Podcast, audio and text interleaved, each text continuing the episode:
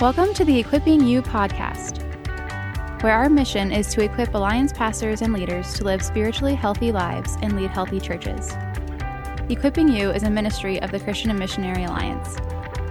For more information on this podcast and other ministries of the Alliance, visit equippingyou.org. Hey, hey, hey, welcome back to Equipping You podcast. This is, believe it or not, season four, episode one. The world has stopped to take notice of the entrance to season four. No Welcome, doubt. everyone. Welcome. So, we're coming to you today mostly from Colorado Springs, Colorado, home of the National Association of Strength and Conditioning. They often call me to get tips uh, that they can share with with others. Well, maybe they've I'm never sorry, that called wasn't me. funny. I shouldn't be Uh, laughing. Uh, no, it was funny.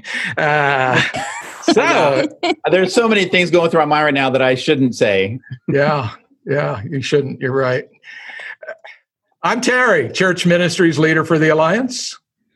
And I'm Alan with my now shortened title to introduce uh, the Director of Multiplication Eastern PA. I've just gotten too tired saying my whole, all the things that I do. So this is what I do mostly, and I love doing it with my team.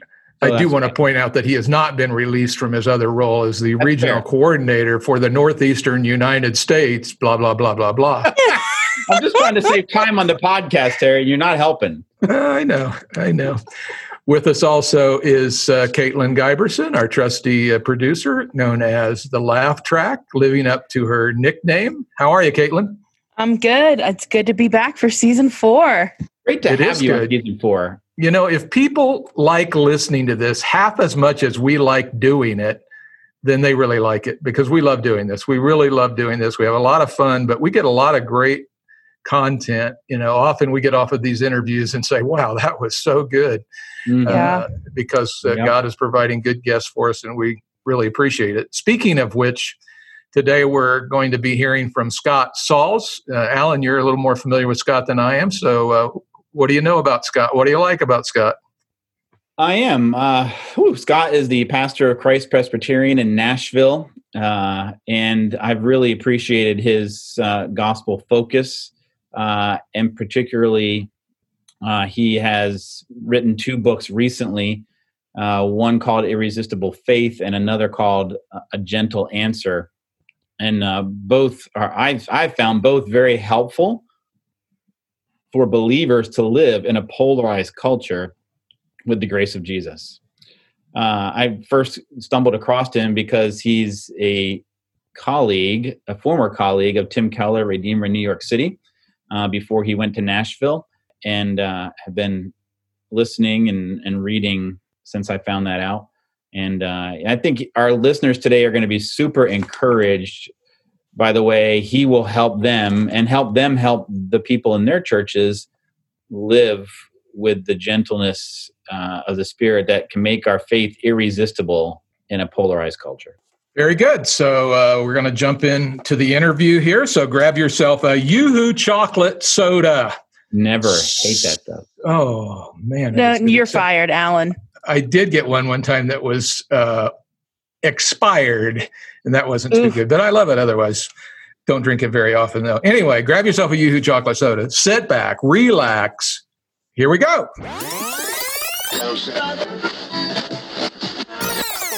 Hey, Equipping You friends, it's Caitlin here, and I want to tell you about something super special that we have launched here at Equipping You that's just for you, and we think you're really gonna love it. If you're an avid Equipping You listener, an Equipping You live attender, or both, you need to join our Facebook group called Equipping You Community. We love that on the podcast and at Equipping You Live, we get to empower you in your ministries. But we believe that for you to really see the true transformation of your leadership that you want, applying what you learn in community is key. So pause this episode right now and head over to facebook.com slash groups slash equipping you community. Or you can go to equippingyou.com and scroll all the way to the bottom and click on equipping you community. We can't wait to see you there. Well, it's our privilege to uh, welcome to Equipping You podcast uh, Scott Sauls. Scott, great to have you with us. Thanks for uh, taking the time out today to speak with us. It's good to be with you all. Thanks, Terry. So, we like to get to know our guests uh, a little bit. So, if you don't mind sharing with us a little bit about your family, your your life journey, your current ministry, we'd love to love to get to know you.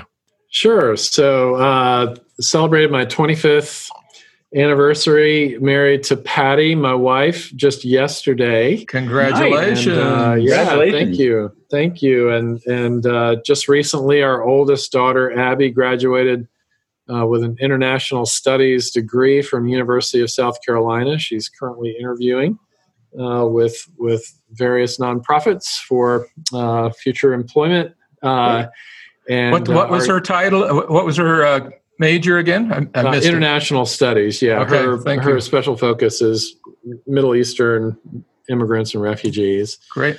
Uh, and then our youngest daughter Ellie just started her freshman year at Auburn University in uh, Auburn, Alabama, and so we're uh, it's just the two of us, Patty and I, uh, now, and so we're we're uh, you know enjoying our, our newfound uh, ability to be more spontaneous while also um, feeling very sad that our our girls uh, are moving into adulthood. But but uh, we're we're very proud of them. But uh, grew up in uh, in a typical American middle class middle class home and not not in church didn't grow up in church didn't become a christian until uh, my later years of college we've been in ministry for gosh, since 1996, ordained ministry, and before then, I I, I started vocational ministry in 1992, uh, 1992, I think, no, 1990.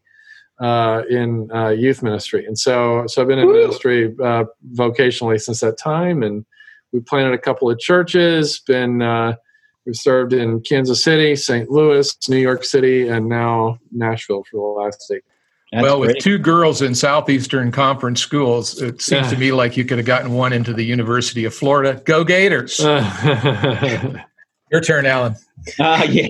All right. Uh, so, you know, what motivated us to have you on the podcast was really your last two books, uh, Irresistible Faith and A Gentle Answer, because they really help us see how the gospel equips us to be people who can be people of grace in this kind of polarized culture that's all around us. What prompted you to write these books in the first place? Well, the two uh, books were written, I think, with different concepts and ideas in, in mind. Irresistible Faith is really just our our church's blueprint for uh, for holistic discipleship. Uh, it's kind of a, a, a heart community world uh, sort of book. Uh, what is life before God, life with one another, life together, and, and life out in the world look like for uh, people who uh, are desiring to follow Jesus in every area of life.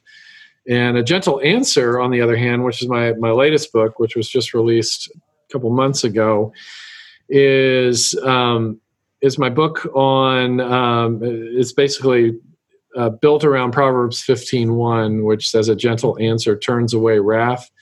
And it was it was born out of a burden for I think what we all see and experience on some level, and that is the, the increasing polarization of uh, especially American culture, but also global uh, society at large, and uh, you know the emergence of things like cancel culture and call out culture us against them, and and of course, 2020 being uh, an election year that promises to be ugly and contentious. Uh, a gentle answer is an effort to paint a vision for what it looks like for Christians, or what it can look like for Christians to live in in, in the midst uh, faithfully and humbly uh, and compellingly in the midst of a of a culture that seems to be tur- turning in on itself and, and to be a force for good instead of just entering into the fray of of all that's not so great. Yeah, yeah, for sure. Well, thank you for that.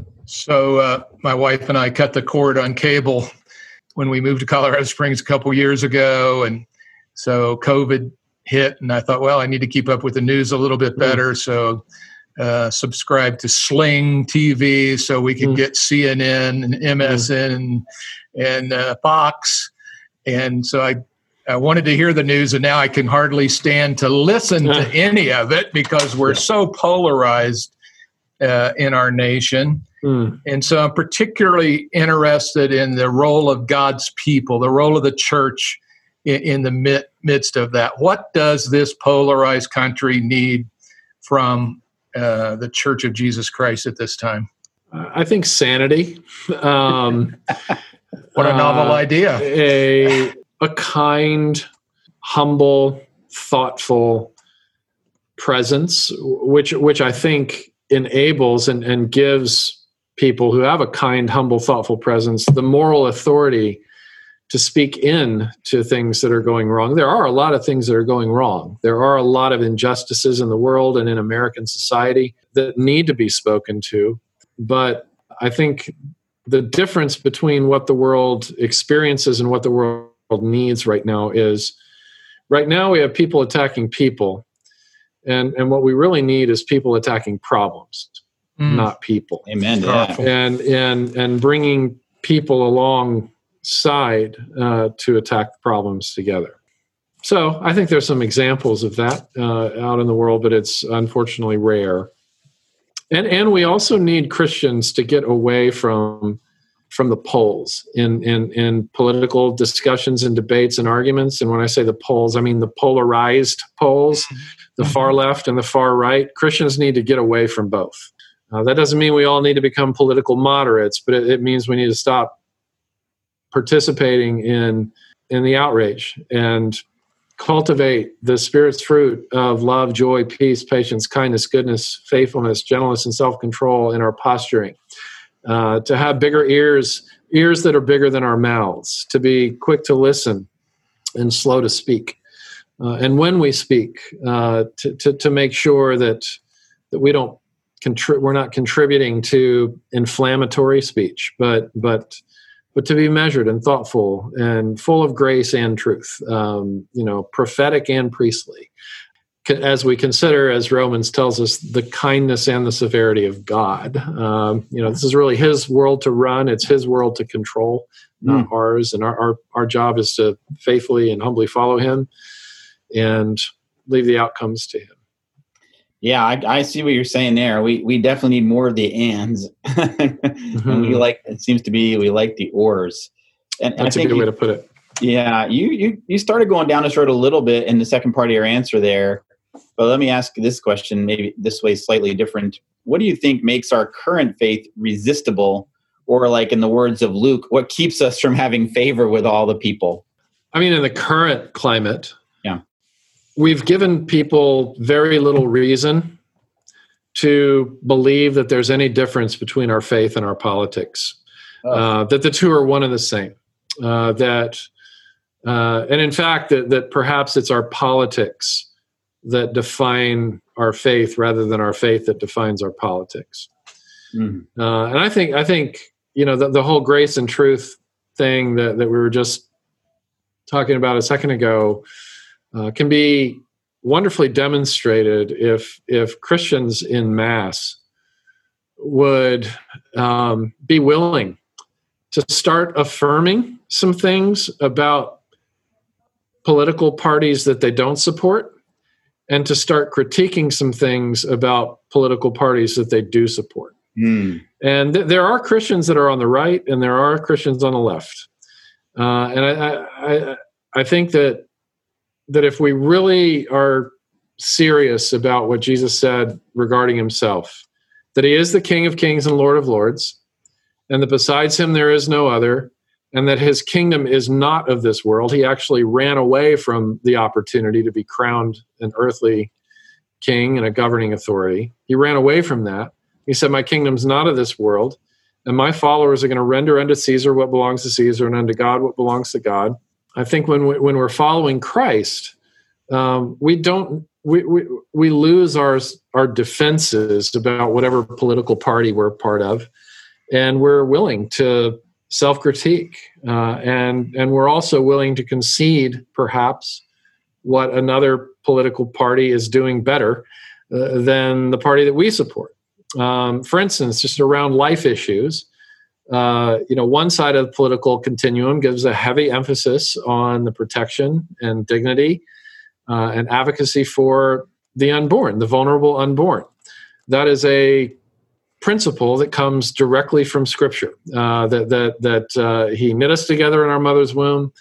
Uh, John the Baptist was filled with the Holy Spirit uh, before he was born in his mother mother's womb. We, we, you know one political side is really good at that, uh, and the other side often tends to overlook that gospel virtue.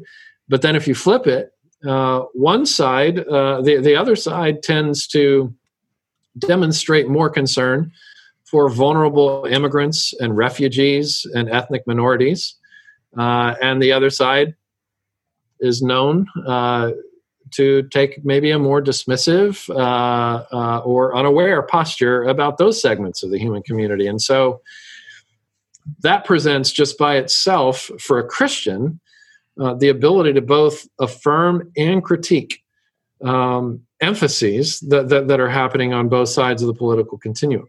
And I probably made some of your listeners upset, and uh, I'm okay, okay, with I'm okay with that. Um, yeah, they, they have you know, your they don't have your email address. They have ours. Uh, I know. You're safe. You're uh, safe. Well, my email address is public, so uh, it's, it's, on our website. Uh, but it goes you. to me. But but uh, the the point being this, I I believe based on a as unbiased of a reading of Scripture as we can possibly have. You know, uh, and we all go into re- Scripture with our biases, right? You can have a a church in one zip code of your town. Everybody says they believe the Bible 100%, and everybody's a Democrat.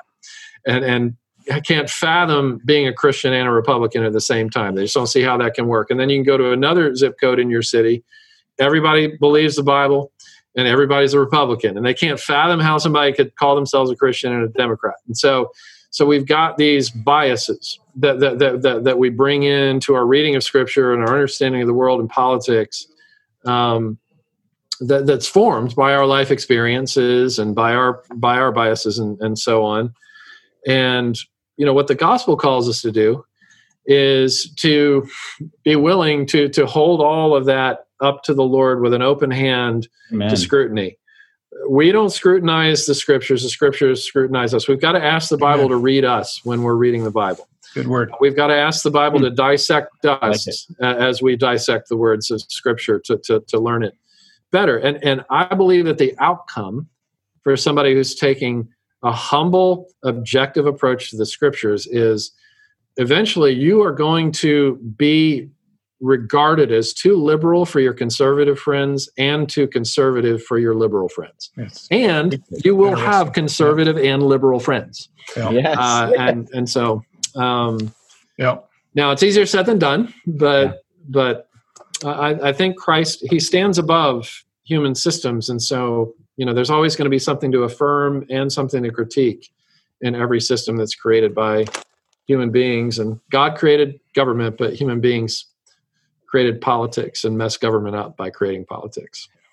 I've often wondered if Jesus had, maybe you know, had both uh, Simon the Zealot and Matthew the tax collector mm-hmm. in his twelve on purpose, just for something like this, because he saw this would be a problem, not just mm-hmm. in our mm. culture, but in every culture. Yeah. Yeah, I mean that's a great observation. Matthew and Simon, uh, you know, one was a big government guy, uh, the tax collector, and the other was a no government guy, uh, the zealot, which is mm-hmm. sort of mm-hmm.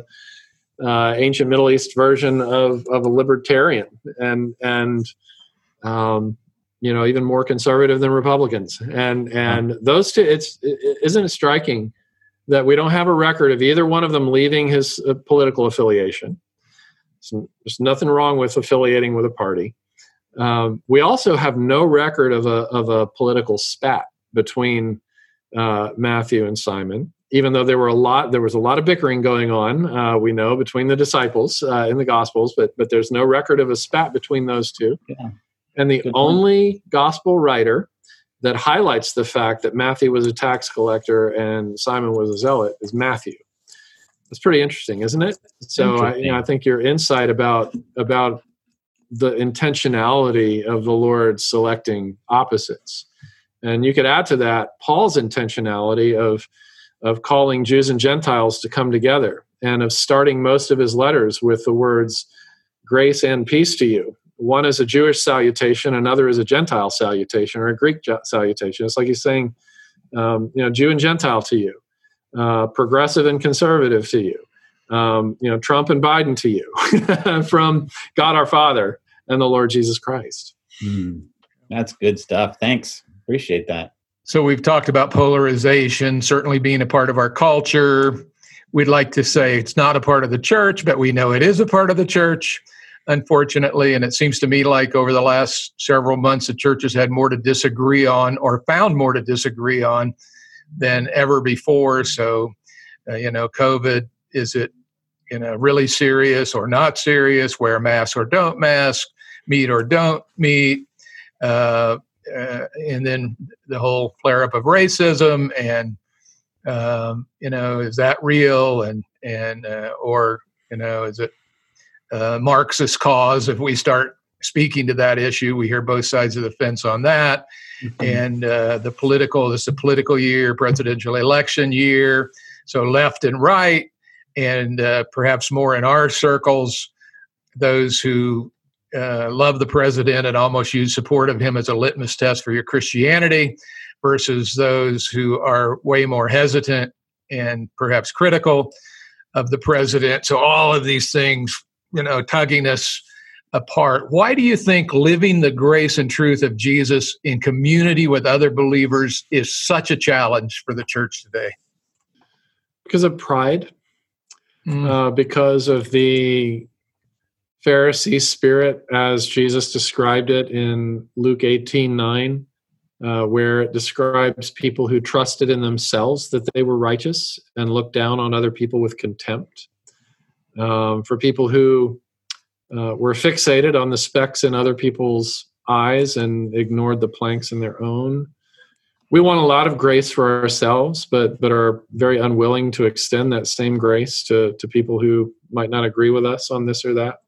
Yeah. Um, yeah, you know, Kathy Keller, who's uh, married to Tim Keller, the you know my mentor and uh, former colleague, and uh, from from New York. She says uh, she says that the natural religion of the human heart, uh, when um, when either unaided by Christ or uh, forgetting Christ, the natural religion of the human heart is self righteousness, hmm. uh, where we're always hmm. going to default to trying to get the upper hand in these types of conversations and and you know creating us them scenarios and declaring who the enemy is and separating the world between the good people and the bad people well jesus doesn't separate the world that way uh, we're all bad people except him who of us would say we don't need the saving work of Christ, right? but Christ doesn't separate the world between the good people and the bad people like we do. He separates the world between the proud and the humble.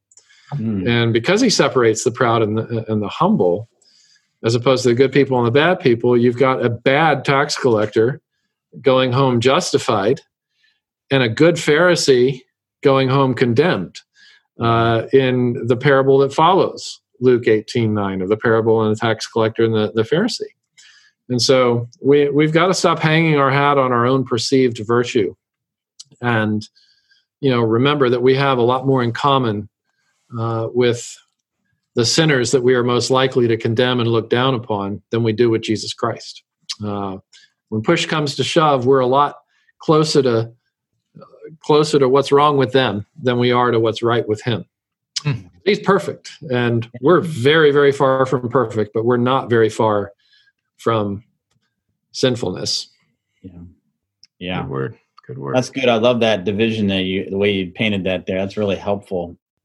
Another kind of maybe I don't want to call it use that overword I use polarization, but compartmentalization for God's people is we tend to have this that we put work in a separate category of our lives. But you talk about how we can be very irresistible in our faith if we embrace our work as mission. Uh, could you kind of unpack? It sounds like that's part of your church's mission. Uh, mm-hmm. so unpack that for our listeners. Yes, we, we actually founded an organization out of our church called the Nashville Institute for Faith and Work. If anybody wants to look that up. It's nifw.org, um, just to get a sense of of what uh, what NIFW is doing. But yes, we believe that um, if if people spend anywhere between forty and sixty hours a week doing something, uh, that their Christianity should be all over it. and and Amen. Um, you know, as Dorothy Sayers says, the, the, greatest failure of the local church in the 20th century, and she wrote as a 20th century writer. Uh, she said the greatest failure of the church in the 20th century is separating vocation from spirituality. Wow. Um, remember, we're created in the image of a God. Uh, you know, who you know, the very first thing he revealed about himself is that he's a worker in the beginning, God created. Uh, that's the very first words of the Bible. And the very first chapters of the Bible tells us how he went about his work, and then he created man and woman and put them in a garden. And the first Great Commission was not to go out into the world and make disciples. The first Great Commission was to tend God's garden, to, to cultivate the earth. And that's what he gave to Adam and Eve, and, and by extension to the rest of the human race. And the second Great Commission was to go into all the world and make disciples. And part of what disciples do is they obey the first and the second Great Commission. And so this is really more about seeing our work as spiritually significant, no matter what our work is. Uh, I, I try to tell our people as often as we can at Christ Presbyterian that, that they are just as much called by God into their vocations, uh, you know, attorneys, musicians, professional athletes, landscapers, sanitation workers, uh, stay at home parents. Um, you are just as much called by God to your vocation as I am to mine. Uh, and essentially, what that means is every, every work that we do that involves creative endeavors or redemptive restorative endeavors, either we're, we're creating something that, that, that, that adds value to the world and adds value to the human experience, or we are restoring something that's broken, or someone that's broken, or a place or an institution that's broken, we're doing the work of God because that's what God does. He creates and He restores, and, and He puts us in the world as extension of, of, of those aspects of His mission to so love the world. Remember, Jesus was a carpenter before he was an evangelist. yeah. Yeah. I wish I could be more like Jesus in that way. I'm not very good with woodworking. you and me both, friend. I'll join the party. so uh, Jesus described himself as being gentle and humble in heart, and yet, when you look around at all of us, you could say that gentleness may be the most overlooked fruit of the spirit. Uh, wh- why do you think this is the case, Scott? Well, it can be the most overlooked. Uh, uh, I don't know if it always is the most overlooked. I think there are some wonderful examples of gentleness, but to embody the Spirit's fruit of gentleness, uh, we are we are required to uh, go off of both offense and defense in our in our interactions with other people. In other words, we we have to be vulnerable uh, we have to be we have to be vulnerable people, just as Christ, uh, the the great humble King, made himself vulnerable. Part of you know what it what it means to be gentle is to make yourself vulnerable, and and that doesn't mean to be a doormat. That doesn't mean to be codependent or dysfunctional or to enable bad behavior in others, because you know faithfulness and truth telling those are those all come from the spirit as well. But the, the fruit of gentleness there's this diffusing sort of reconciling quality to it. Um, and and basically I, I, think i think what it looks and feels like in let's say in conflict which is where we're most tempted to put aside gentleness is in conflict. What gentleness looks like is a desire and an interest in listening carefully in order to understand where the other person is coming from before passing any sorts of judgments or making any sorts of assessments. Uh, and in our judgments and assessments, if if maybe I've let's say you've got a problem with me um, because you know I don't know um, I've got a bad temper.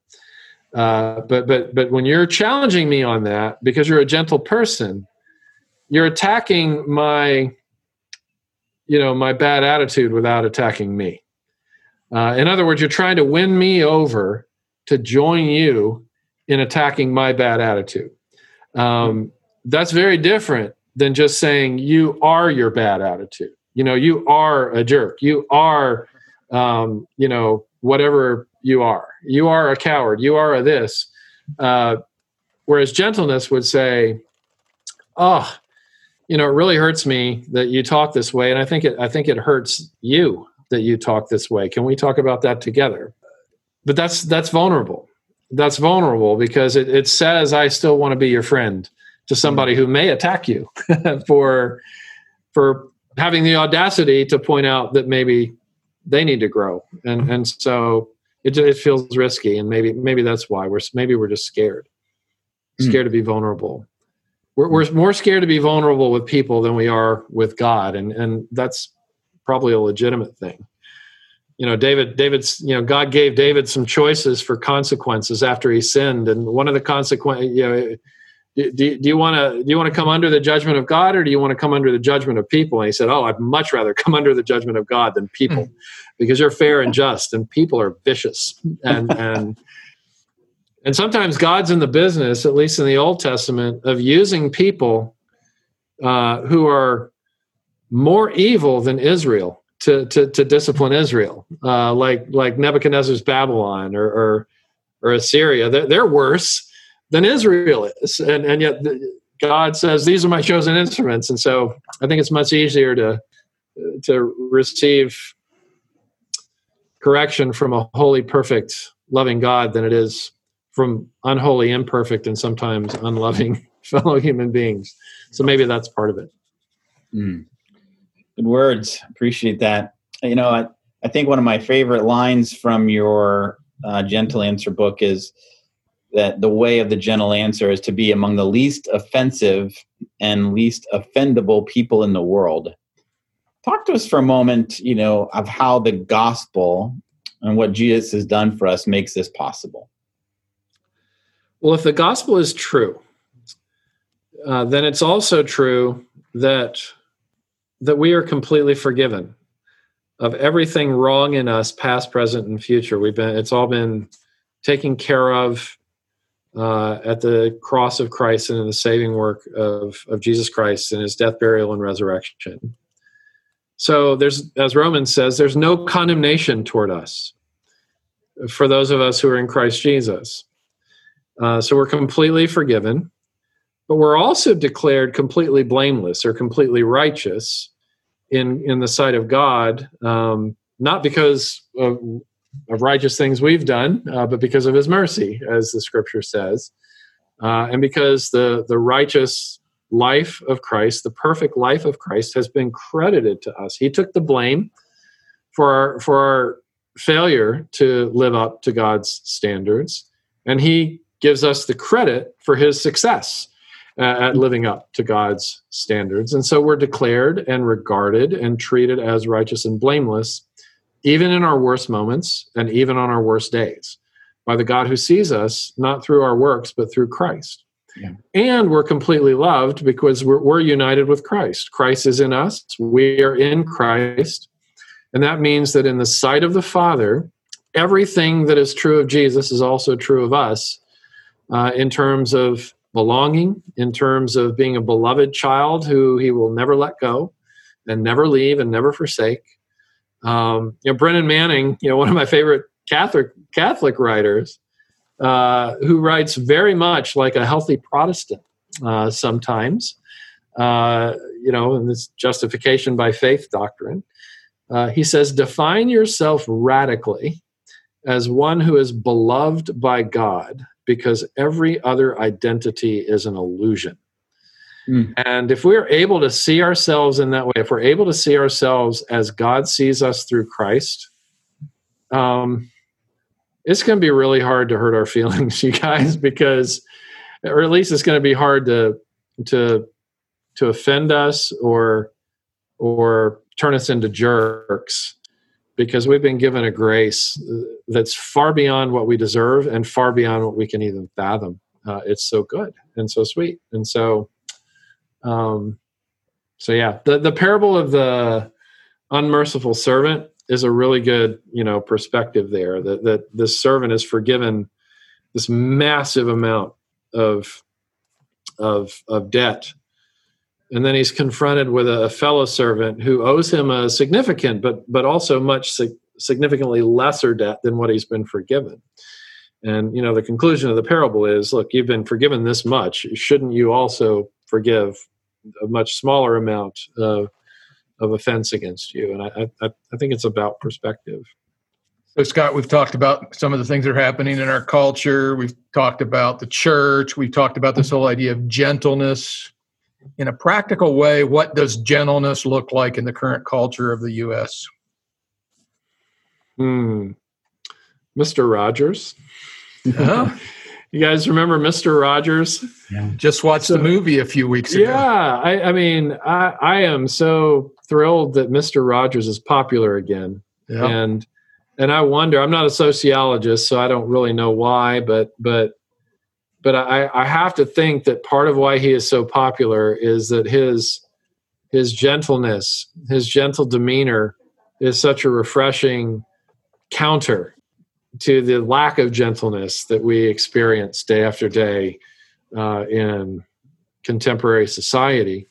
I think I think the world longs for kindness, and and so I, I think it looks like it looks like that. Maybe in a little bit less nerdy way maybe in a little bit less you know this or that but but in certain contexts. But but i think there's really something to be learned there from the question why is mr rogers such a big deal again that tom hanks would take the role you know what i mean like that's right, that right. says something significant about what's going on in people's hearts right now.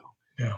Um, the thing about Mr. Rogers is that, that his gentleness was driven by by the pain of being treated with a lack of gentleness. He was he was bullied as a child uh, for being overweight, and his peers called him Fat Fred, and the the grown ups didn't defend him from his peers, bullying him for his you know body image struggles.